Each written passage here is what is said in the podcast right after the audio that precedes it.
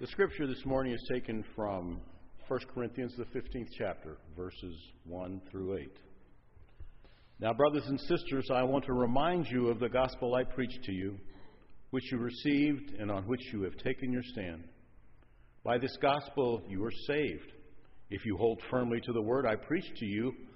Otherwise, you have believed in vain. For what I received, I passed on to you as of first importance that Christ died for our sins according to the Scriptures, that he was buried, that he was raised on the third day according to the Scriptures, and that he appeared to Cephas and then to the twelve. After that, he appeared to more than 500 of the brothers and sisters at the same time, most of whom are still living, though some have fallen asleep. Then he appeared to James, then to all the apostles, and last of all, he appeared to me also as to one abnormally born. This is God's word. You may be seated.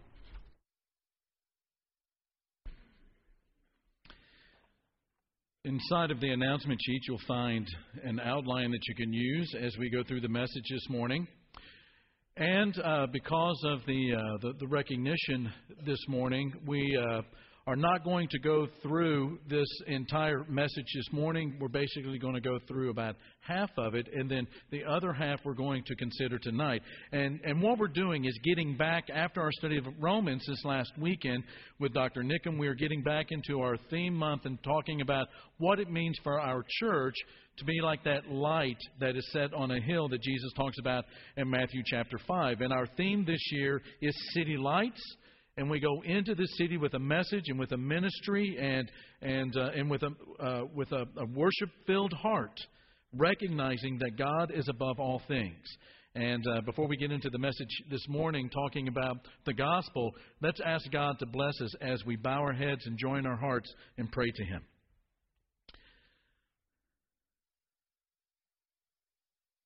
Father, we're so moved every time you draw us into the cross, and we are reminded, Father, of the, of the great sacrifice, of, of what great cost, the price that it took for us to be completely redeemed and, and saved and adopted, and for your Spirit to be able to come into us, Father, and for us to be able to, to call you Father, to, to call you Abba, Father, and to know that that is at the very center of, of the facts that form the foundation for our faith. We're grateful for these things, Father, and we pray that you increase our faith. That you increase our faith as we understand what the gospel is all about. That you increase our faith when you give us opportunities, Father, to show the greatness of the gospel in the things that we do in this community and in this city and in this world. And that, Father, you increase our faith when it comes to worshiping you and showing you to be the supreme value of all of the universe to us. And so, as we, we think about the gospel this morning, Father, and the way that Scripture has revealed it to us, we're asking that you give us eyes to see and ears to hear. And that we are changed, Father, and that we turn toward you in all of life, in every moment, in every circumstance, every situation that we find ourselves and seek to bring you glory, Father, as we shine as a light in this community. And we pray this in Jesus' name. Amen. Everyone knows the idiom in a nutshell. It means to compress something or to say something in such a concise way that you're using really as, as few words as possible. We say things like, uh, I missed the, the group meeting, but can you give me the report in a nutshell? Meaning, I don't want the whole kit and caboodle. I just want it in a, a, the smallest piece possible. Or when a, a child comes in and says, you know, there's an issue, you say, well, give me the problem in a nutshell. And the idea is, you know, don't you know, don't go into the, the details as much as cut to the chase and tell me what it's all about. And we, we know what the idiom means, but we, do we know where it originated? There was a fellow by the name of Pliny the Elder that in AD 77 wrote this book called Natural History. And in it, he talks about another fellow by the name of Cicero who said that he actually saw with his eyes Homer's Iliad, which, if you think about it in modern terms, if you have a copy of the Iliad at your house, you know it's a really thick book. In A4 text, modern text, it's 700 pages. That he had seen it, and now this is AD 77, this is uh, 2,000 years ago, basically, that Cicero had seen the entire Homer's Iliad written on all 700 pages of it, written on a piece of parchment so small that it could fit in a nutshell. Now, that is micro miniaturization at its best in the primitive world. Now, I don't know if it's true or not. I've not seen it. But this guy Cicero said that he also knew a guy that could see 135 miles, which is the distance from San Antonio to Temple, Texas. Can you imagine? You're out there on the sidewalk, uh, and he says, Hey, I see your dog walking across the street in Temple, Texas. I, I don't know. But here's the thing in the nutshell means that you break something down, as complex as it might be, into as few words as possible. But here's the thing some things are just too complex to break down into one nutshell. What you need sometimes are multiple nutshells or a couple of nutshells to get your mind around it. I remember an interview you know, one of the, the problems we have from time to time is we only think one dimensionally when so much of life is multidimensional. I remember an interview with M. Scott Peck back in the 1980s with the old Wittenburg Door magazine.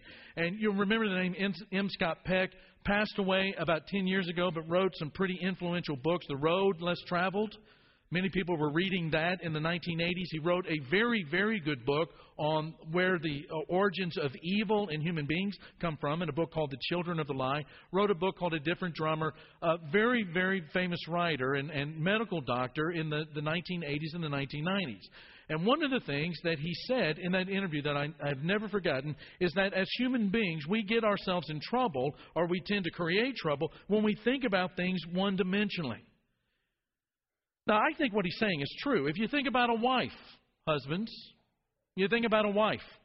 If you only think about her as somebody that cooks, ladies, is that thumbs up or thumbs down? Nobody likes that. Or my wife is the one who takes care of the kids.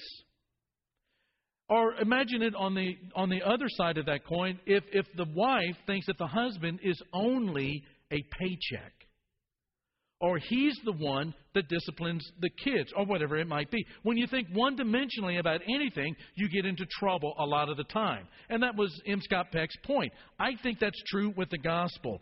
What we want to do this morning is to give just, and tonight, is to give a couple of statements in a nutshell of what the gospel is. And I want to do that by giving you an enormous statement, in my, my way of thinking, that is coming out of 2 uh, uh, 2 Timothy chapter 1. Paul is writing to his young protege, a guy by the name of, of Timothy, who's out in Ephesus. And he says, verse 9, He has what? Saved us. And then, secondly, called us to a what? A holy life. He has saved us and called us to a holy life, not because of anything we have done, but because of His own purpose and grace. This grace was given us in Christ Jesus before the beginning of time, but it has now been revealed through the appearing of our Savior, Christ Jesus, who has destroyed death and has brought life and immortality to light through the gospel. And of this gospel, I was appointed a herald and an apostle and a teacher. Now, in, in that, that verse, in that text, there's a lot of things that we need to unpack. But here's the statement that kind of summarizes all of it. The statement is this write it down on your outline. The gospel of Jesus is the difference maker. The gospel of Jesus is the difference maker. In other words, the gospel of Jesus of Nazareth is everything. It's not just salvation, but it's it's how you live your life. It's not just that you are saved and forgiven from your sins, but it's how you resolve all the problems in your life. It's not just about overcoming death sometime in the future, but having true life right now, today. It's not about human initiative, but about God's love. It's not about human achievement, but it's about God's gift. It's not that you can be saved. That's what every religion in the world teaches that you can be saved.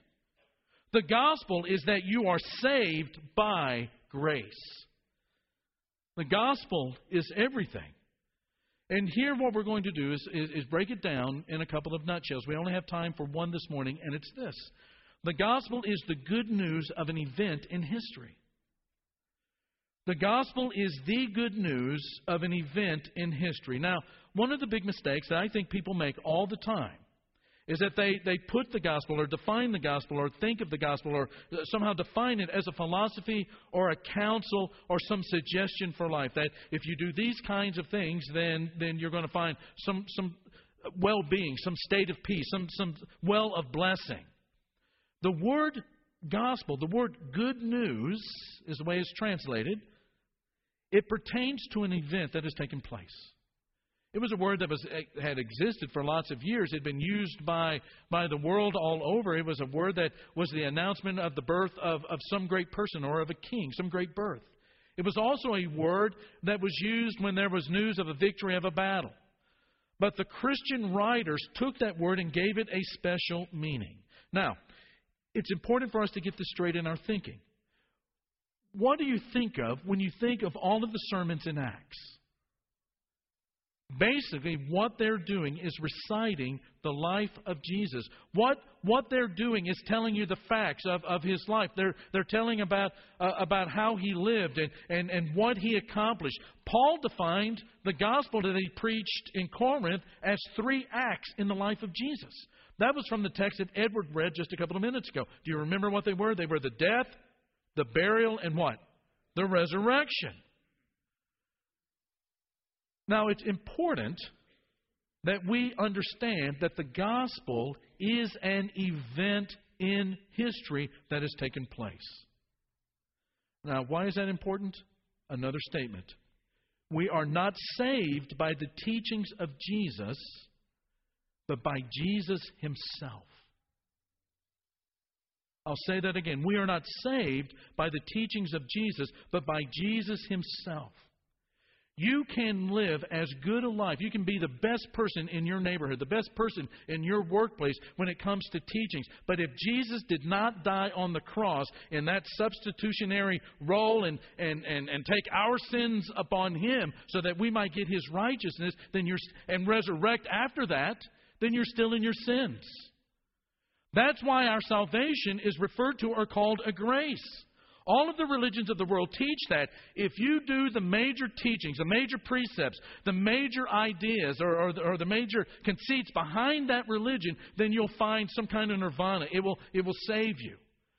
That is what is at the heart of legalism that you're trying to save yourself, gain that merit by what you achieve, by what you do. That is found in all the religions of the world. Only in Christianity do you encounter an event, a fact of history by which God has flipped the switch off on his wrath in order for a human being to receive what he cannot achieve on his own. And that was accomplished by Jesus of Nazareth. Jesus on the cross received what we deserve in order for us to receive what he deserved for his sinless life. And that's why the Bible says in places like Romans chapter 1 verse 16 and 17, I am not ashamed of the gospel because it is the power of God that brings salvation to everyone who believes, first to the Jew, then to the Gentile. For the gospel, in the gospel, the righteousness of God is revealed, a righteousness that is by faith from first to last, just as it is written, the righteous will live by faith. And then over in chapter three, for all have sinned and fall short of the glory of God, and all have just have are and all are justified freely by His grace through the redemption that came by Christ Jesus. God presented Christ as a sacrifice of atonement through the shedding of His blood to be received by faith. And even in the Old Testament, He was pierced for our transgressions. He was crushed for our iniquities. The punishment that brought us peace was on him, and by his wounds we are what? Healed. You know, it is such a wondrous thing to know that you're forgiven. It is a fantastic thing to know that, that all of the, the, the, marks on your conscience, the things that kept you up at night where you couldn't sleep because of, of, of the guilt and the remorse and, and the regret that you felt at night, all of that has been remedied by the fact that Jesus died on the cross and took all of that crime and all of that violence and all of that meanness and prejudice and bias and all of that sin, the things that you are guilty of in this world, took it on himself. And God said that was acceptable when He resurrected him up from the grave. And through faith, we find ourselves receiving His righteousness.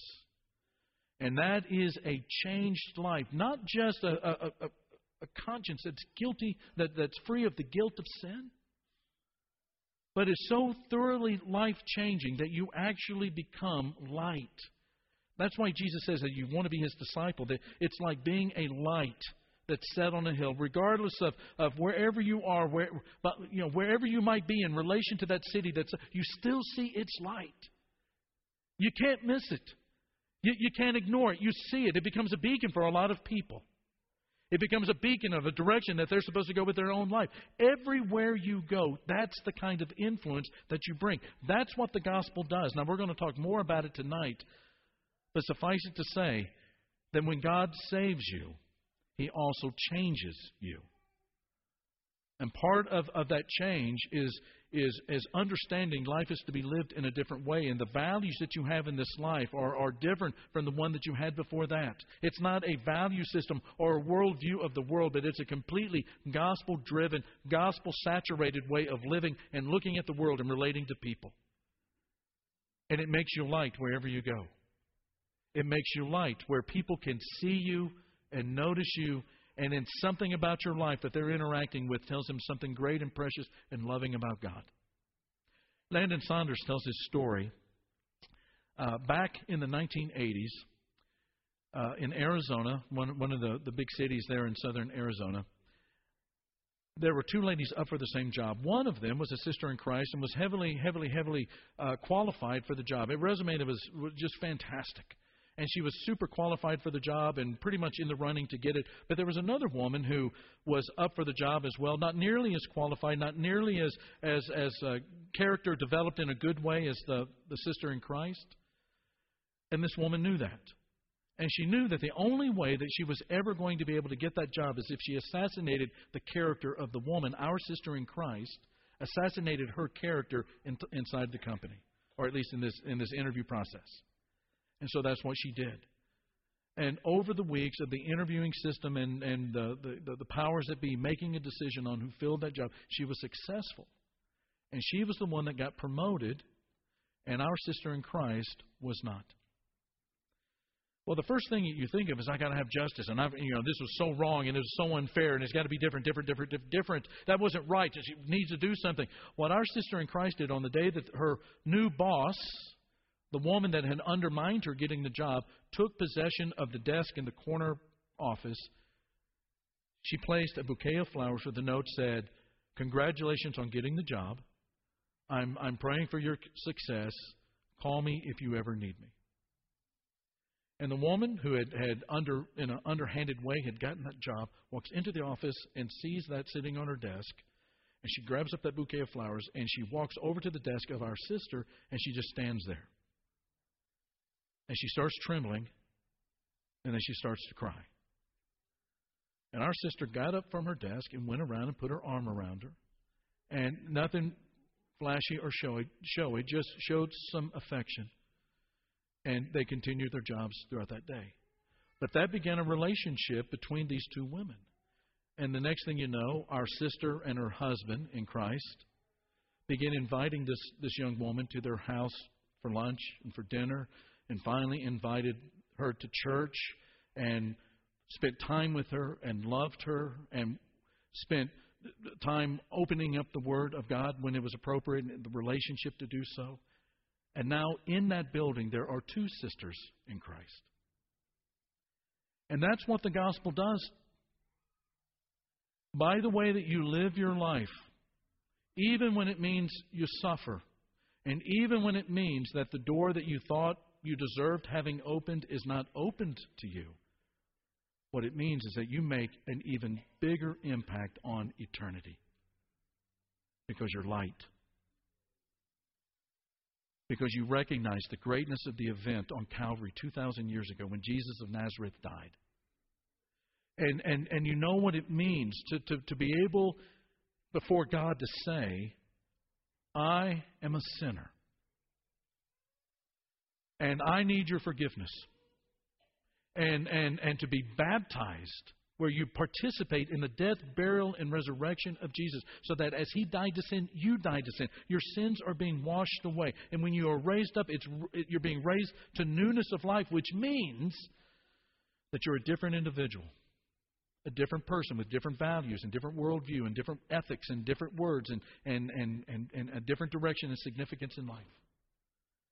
And wherever you go, God uses you to spread the greatness and the goodness, not just of the salvation, but to the life that He's called you to live.